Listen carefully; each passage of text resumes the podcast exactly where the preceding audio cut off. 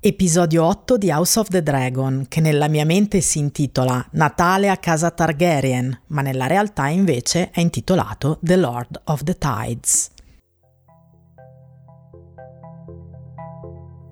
Io sono Sara Mazzoni e questo è Attraverso lo schermo, il podcast che vi racconta come sono costruite le storie audiovisive di film e serie tv. What do you know of Valarian blood, Princess? I could cut my veins and show it to you, and you still wouldn't recognize it. Let us drain our cups to these three strong boys. I dare you to say that again. Why? That is no true Valarian. Ormai è ufficiale. Ogni episodio di House of the Dragon sposta la proverbiale asticella sempre più in alto. Ci travolge tutte le volte con una girandola di situazioni appassionanti, soprattutto nell'ambito dei rapporti familiari che vengono rappresentati.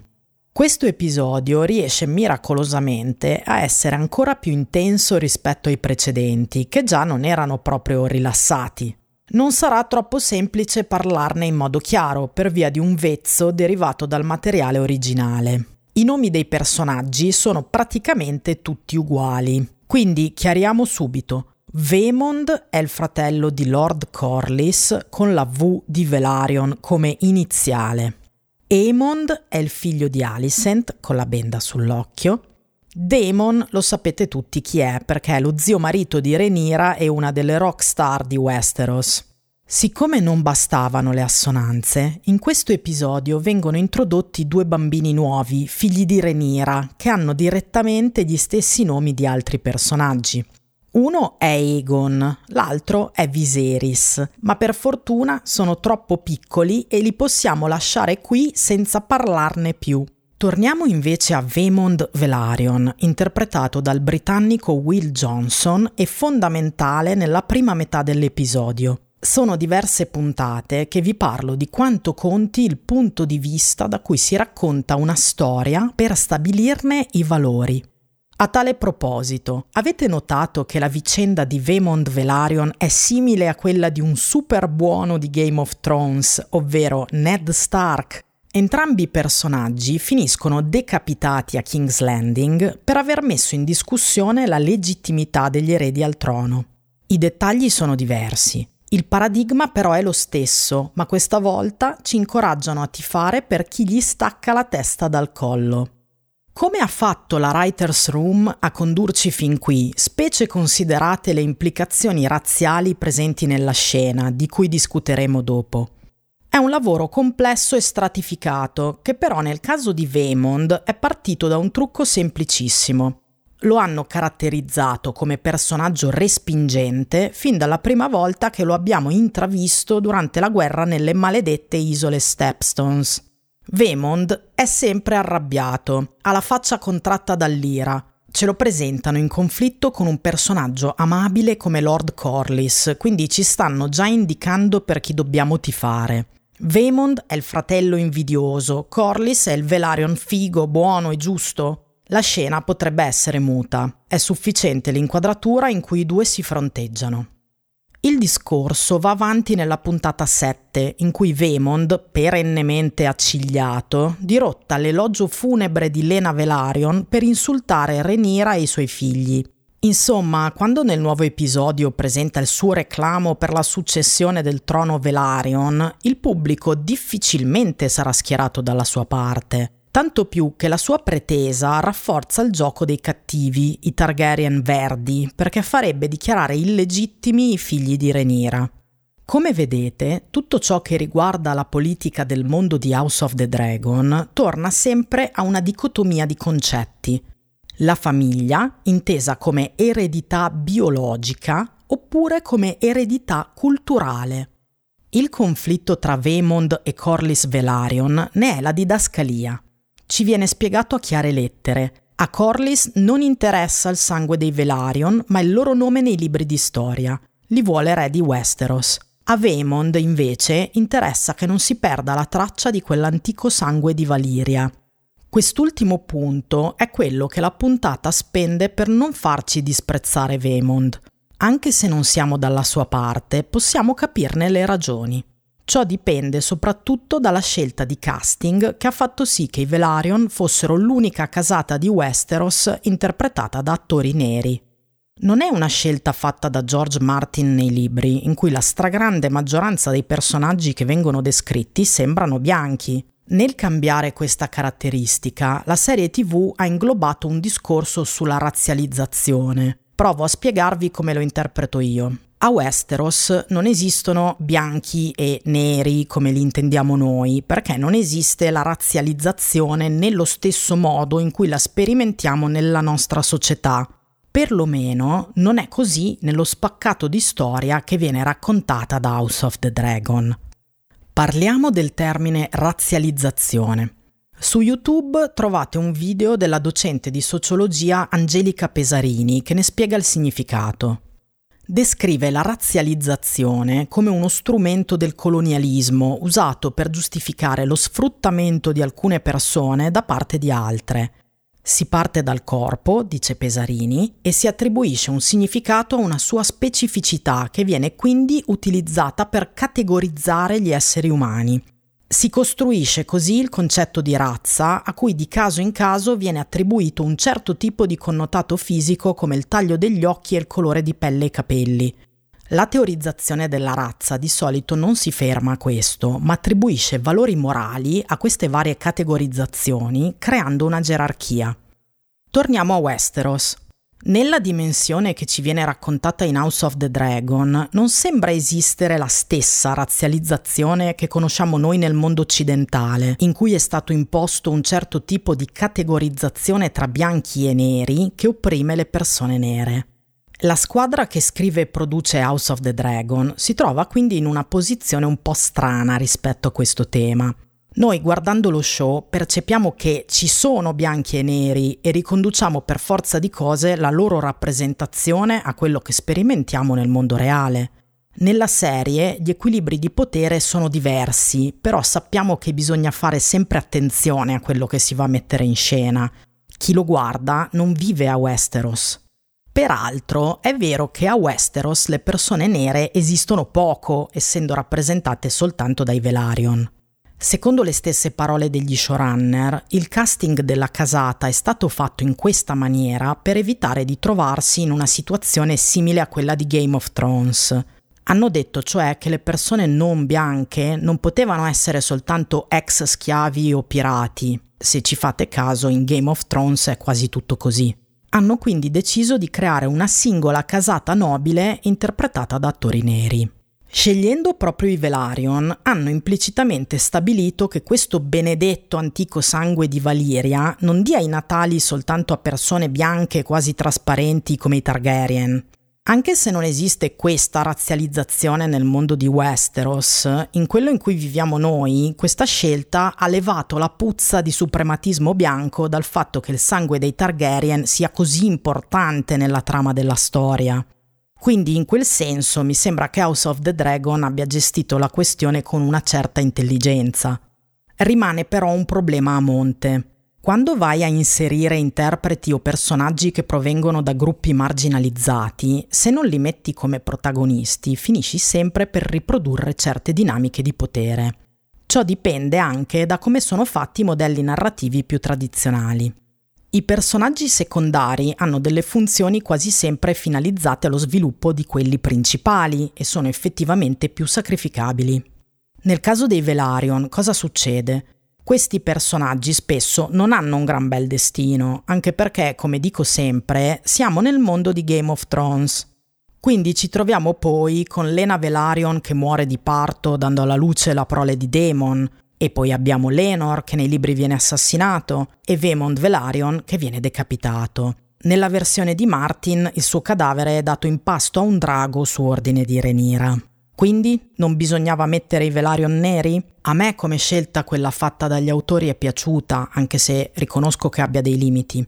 La stanno gestendo abbastanza bene, però è una materia delicata e capirei se qualcuno tra il pubblico nero non fosse d'accordo con me. Detto questo, alla luce di quanto succede nell'ottava puntata, mi è ancora più chiaro come mai nello scorso episodio Lenor Velaryon sia stato salvato. Sarebbe stato davvero un sacrificio di troppo. Torniamo al personaggio di Vaemond, di cui dicevo che possiamo capire le ragioni. Anche se a Westeros non esistono i concetti di bianco e nero, ciò che sta dicendo Vaemond quando punta il dito contro i figli di Renira in un certo senso è proprio questo. Non sono neri, quindi per lui non sono dei Velaryon. La sua preoccupazione è che la sua casata venga in un certo senso whitewashed, cioè fatta diventare forzatamente bianca. È una proiezione culturale nostra, ma è chiaro che informa consapevolmente il testo dell'episodio.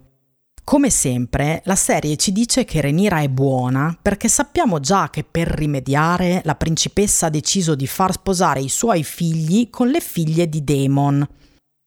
Parlando di Renira perennemente caratterizzata come buona, anche stavolta si allunga l'elenco che la conferma tale. Riguardo alle figlie di Demon e Lena, molte inquadrature ci garantiscono che le ragazze sono d'accordo sul matrimonio. Anche se non le sentiamo mai esprimere il loro parere in modo esplicito, la regia garantisce che le vediamo felici della decisione.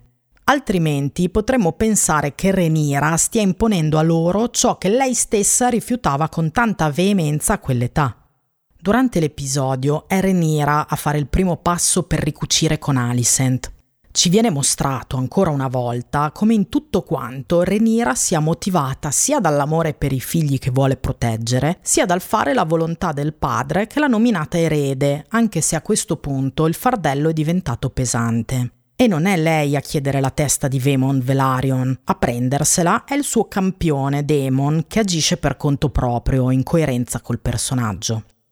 Una considerazione, le parti in cui Renira era simpatica e vivace sono state tutte interpretate da Millie Alcock, ma a Emma Darcy sono toccate le parti in cui Renira si comporta in modo saggio e generoso. Avendo letto il libro, ma non facendovi alcuno spoiler, voglio solo dire che sarà interessante vedere l'arco di Renira nella sua interezza, in questo momento regia e sceneggiatura stanno impostando la partenza del personaggio, che deve ancora affrontare molte peripezie. Il mio parere a questo punto è che stanno facendo un lavoro che probabilmente renderà ancora più complesso e sfaccettato ciò che viene dopo.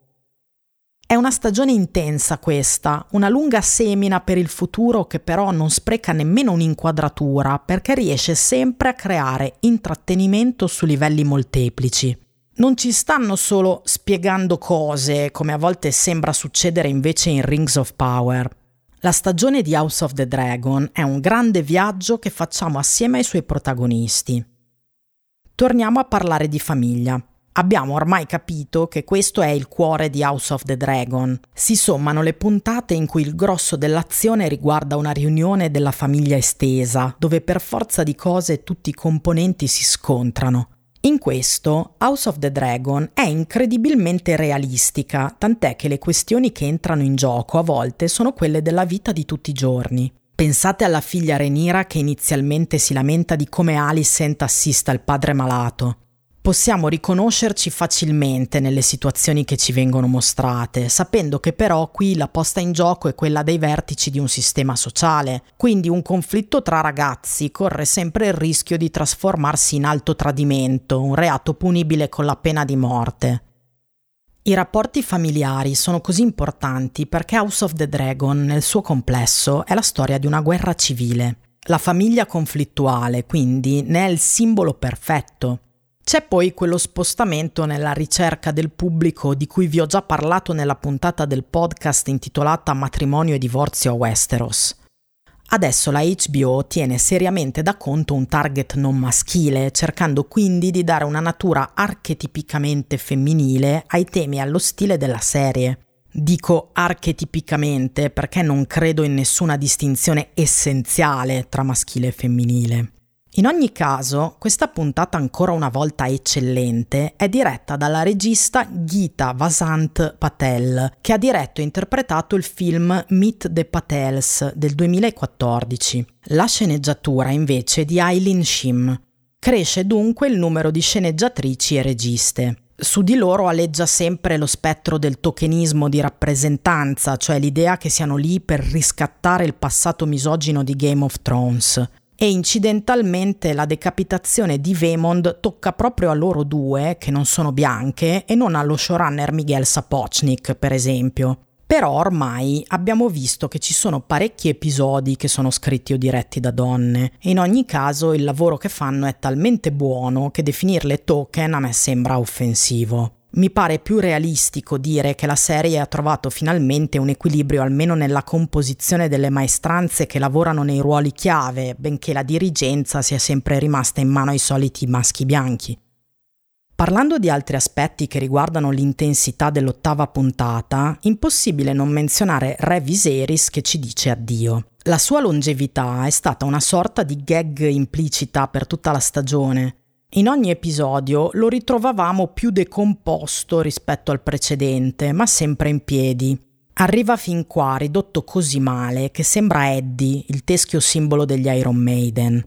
La sua dipartita ci spezza comunque il cuore.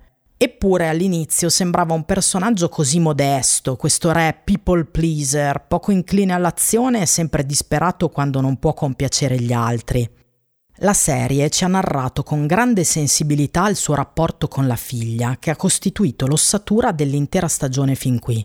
Ora che l'abbiamo perso, niente sarà più come prima negli equilibri della vicenda, e l'interpretazione di Paddy Considine sarà ricordata a lungo. Tra i personaggi della puntata spicca ancora una volta Aemond Targaryen, ora cresciuto e sempre più perfido. L'episodio lo descrive come una specie di cosplayer di Daemon, infatti ne riprende la pettinatura e l'attitudine.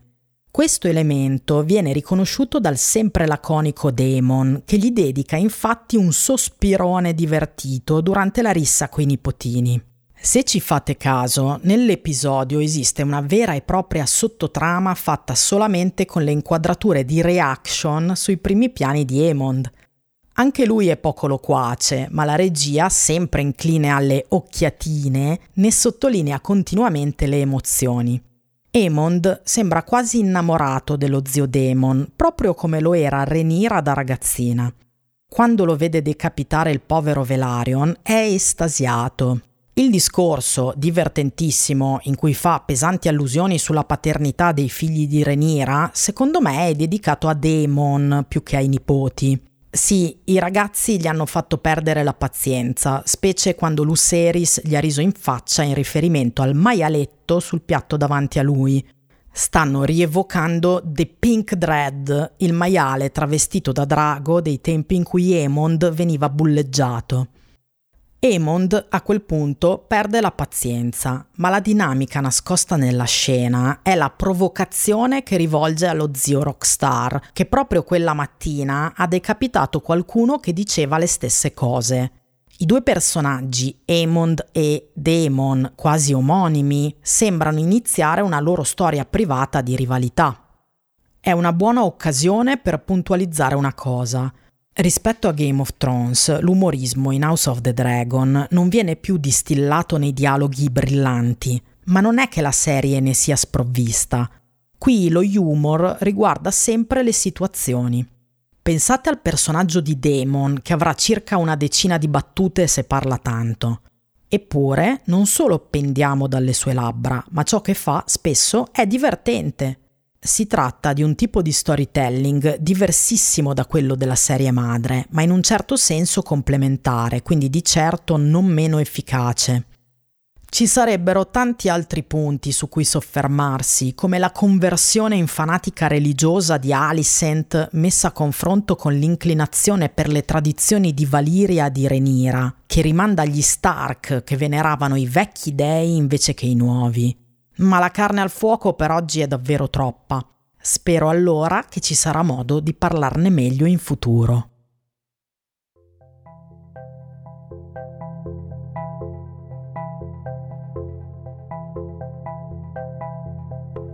La progettazione e la regia di questo podcast sono di Sara Mazzoni, che sono io, la voce che state ascoltando. Mi trovate su Instagram al profilo Sara Mazzoni Film Serie. Su Linktree c'è un portfolio di miei articoli e collegamenti utili a quello che scrivo. Trovarlo è facilissimo, basta che digitate in un motore di ricerca le parole Sara Mazzoni Linktree. Il mastering e la composizione delle musiche originali di questo podcast sono di Simone Meconi. Vi ringrazio per avermi ascoltato. Ci ritroveremo presto attraverso lo schermo.